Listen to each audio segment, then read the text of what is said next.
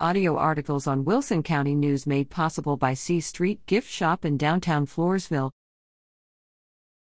Provoke one another to stand for God and His truth.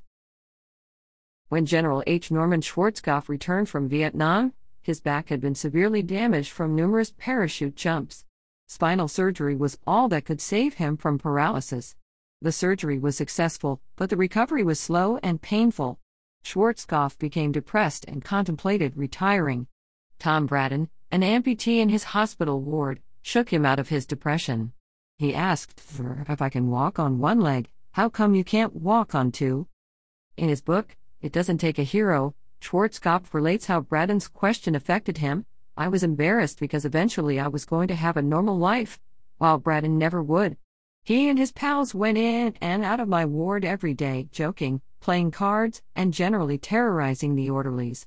I began to understand how our ward, the snake pit, worked. Newcomers, just back from Vietnam, were often bitter and consumed with self pity. If a man didn't snap out of it, the doctors would assign him a bed down in the snake pit. Like Braden, most of the guys had been there for months, even years, and were fighting to overcome terrible injuries. So they were merciless when the newcomers started moaning. They'd yell, You wimp. Shut up. What are you moaning about? There are a lot of guys here that are hurt worse than you are. We don't want to hear it. They'd often reduce a man to tears. But after that, he'd grind his teeth and fight back, which is precisely what they wanted all along. The guys in the snake pit were relentless, but they brought people back to life.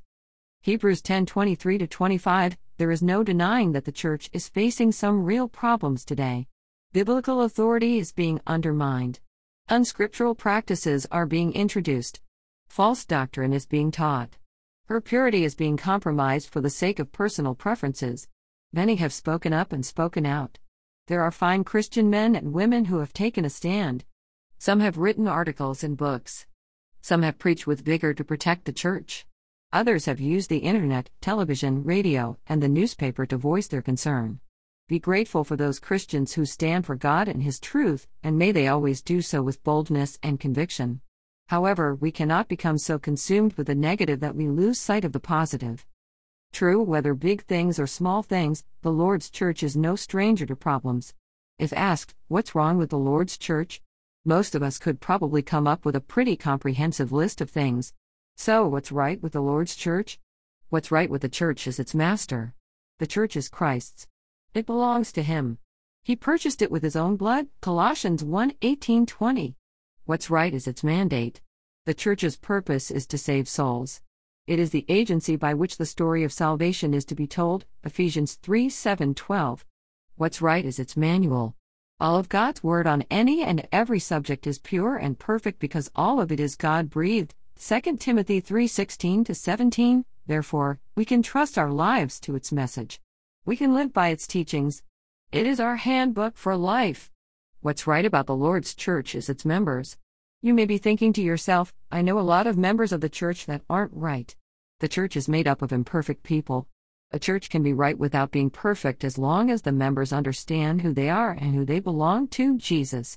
We are living stones which make up the church, 1 Peter 2 4 5. As you know, it's easy for the children of God to become discouraged and drop out of service to the Lord.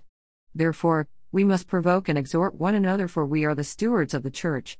It's up to us to see that she exists as He designed her to be until He returns for her, His bride. Revelation 22 12 17.